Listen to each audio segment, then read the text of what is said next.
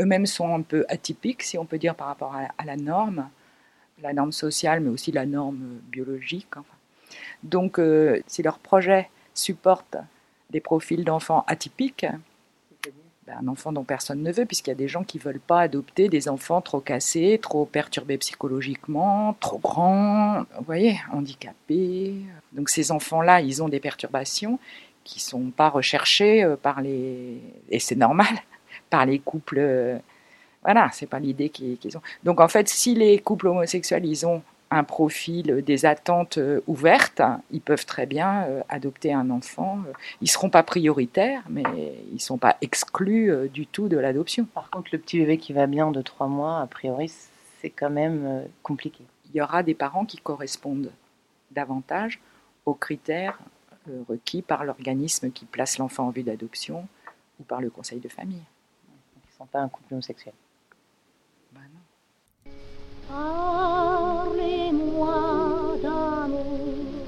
Cette responsable des adoptions en Seine-Maritime dit tout haut ce que beaucoup font tout bas. Si un enfant, cela s'adopte, une loi, cela s'adapte. On l'applique à la carte, au faciès, on la détourne, on la contourne, bref, au nom du respect de ce qui est normal, on en vient même à ne plus respecter la norme fondamentale, la loi, ni le principe d'égalité. Pour Simon et Jérôme, comme pour de nombreux couples, l'adoption n'est pas un droit mais un parcours d'obstacles administratifs insurmontables.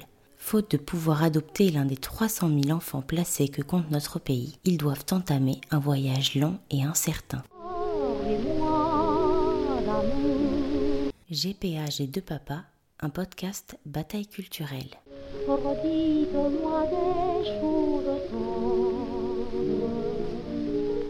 Bien sûr, on s'est, d'abord renseigné euh, pour euh, l'adoption, hein, la façon de faire euh, qui, nous vient la, première à l'idée. Malheureusement, la loi pour le mariage pour tous a, fait beaucoup. elle nous a permis de nous marier, d'ouvrir du coup l'adoption aux couples de même sexe. Malheureusement, dans les faits, l'adoption pour les couples de même sexe reste très compliquée, puisque que ce soit pour des enfants nationaux, donc français, ce sont des conseils de famille euh, qui attribuent le placement de l'enfant dans une famille. Euh, c'est eux, qui ont la décision. Ben, malheureusement, ça reste encore assez très, très conservateur. Il y a eu euh, d'ailleurs des, des, sorties dans la presse très récemment qui ont montré que même si sur le papier euh, tout le monde est censé avoir les mêmes droits, euh, dans les faits, il y a encore quelques discriminations. Entre le moment où on a donc où on a évoqué le, le, le, le souhait d'avoir un enfant et le moment où on a on a dit bon ben on s'arrête sur la GPA, on, prend ce chemin-là, c'est sûr que c'est des des mois de, de recherche, pareil du forum, de, de l'article de presse. Prime abord, on s'est dit pourquoi pas l'adoption, c'est ce qui paraît le plus le plus commun, on va dire. Et en fait, on s'aperçoit très vite que les, donc, les couples homo n'ont pas ou très très difficilement d'enfants qui leur sont attribués après, euh, après des années et des années de procédure. Ensuite, on s'est tourné vers l'adoption internationale parce que c'était aussi une possibilité. Il se trouve que depuis euh, que la loi sur le mariage pour tous est passée, énormément de pays ont euh, bloqué l'adoption internationale pour les couples homoparentaux, même pour les hommes célibataires pour euh, des cas de suspicion du coup euh, d'homosexualité. Donc c'est pareil, il restait plus que 5 ou 6 pays au monde où c'était possible d'adopter.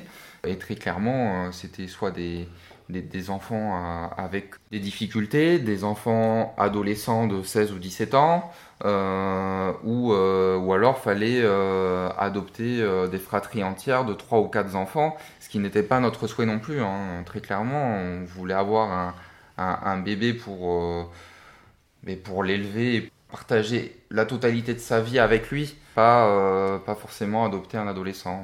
L'adoption est un choix autorisé mais impossible, tandis que la procréation médicalement assistée reste un choix interdit aux couples de même sexe dans notre pays. Simon et Jérôme savent qu'ils vont devoir emprunter un chemin difficile qui passera par l'étranger et l'incertitude, à tel point qu'ils ne savent même pas très bien comment l'emprunter ils vont se tourner vers l'association des parents gays et lesbiens et les Bascos, l'association LGBT du Pays Basque, pour prendre leurs repères. Et du coup, on, finit par envisager la GPA.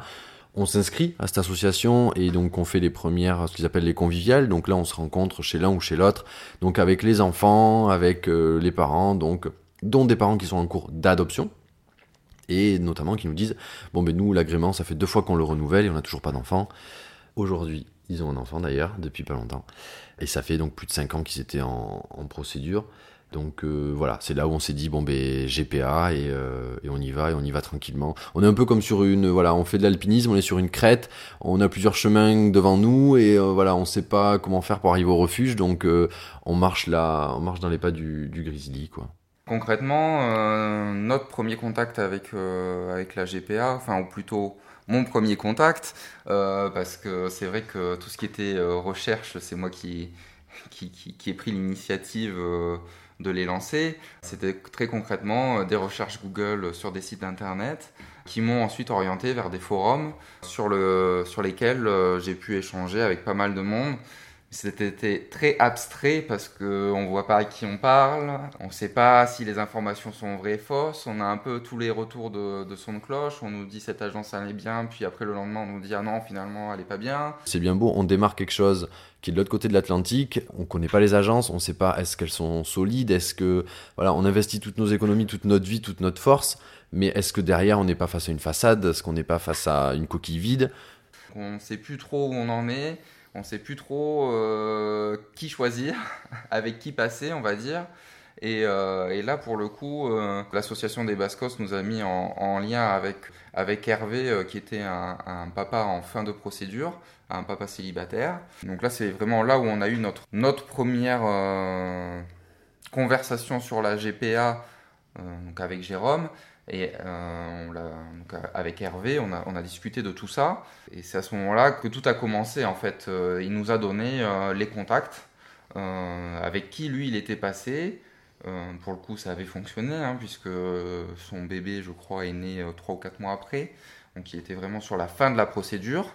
Et très honnêtement, ensuite, ben, on a un peu copié son modèle et, on a suivi le même schéma que lui voilà, ça nous permet donc de, de, confronter nos points de vue, de confronter nos, nos chemins, et surtout de, de, nous dire, voilà, telle agence ça marche, tel avocat ça marche, prévoyez ceci ou tel montant pour telle démarche. Donc déjà, ça nous, voilà, ça nous a enlevé un poids en se disant, bon, on connaît pas le point final, mais on sait que si on marche dans les pas de ces personnes, techniquement, ça doit marcher toujours avec cette crainte de se dire ça se passe à l'étranger, on investit tout dedans, c'est un peu voilà, c'est une partie de, poker menteur, on a l'impression, on se dit voilà, on lance tout, on met tout sur la table et, euh, et on verra au bout. GPA, gestation pour autrui.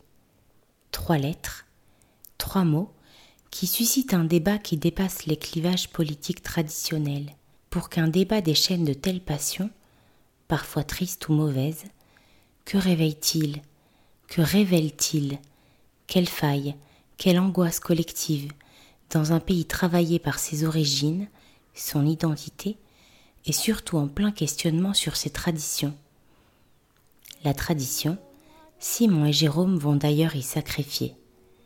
Dans le prochain épisode de GPH et de Papa, ils nous racontent pourquoi et comment ils se sont mariés, presque comme dans l'ancien temps, c'est-à-dire avant de devenir parents.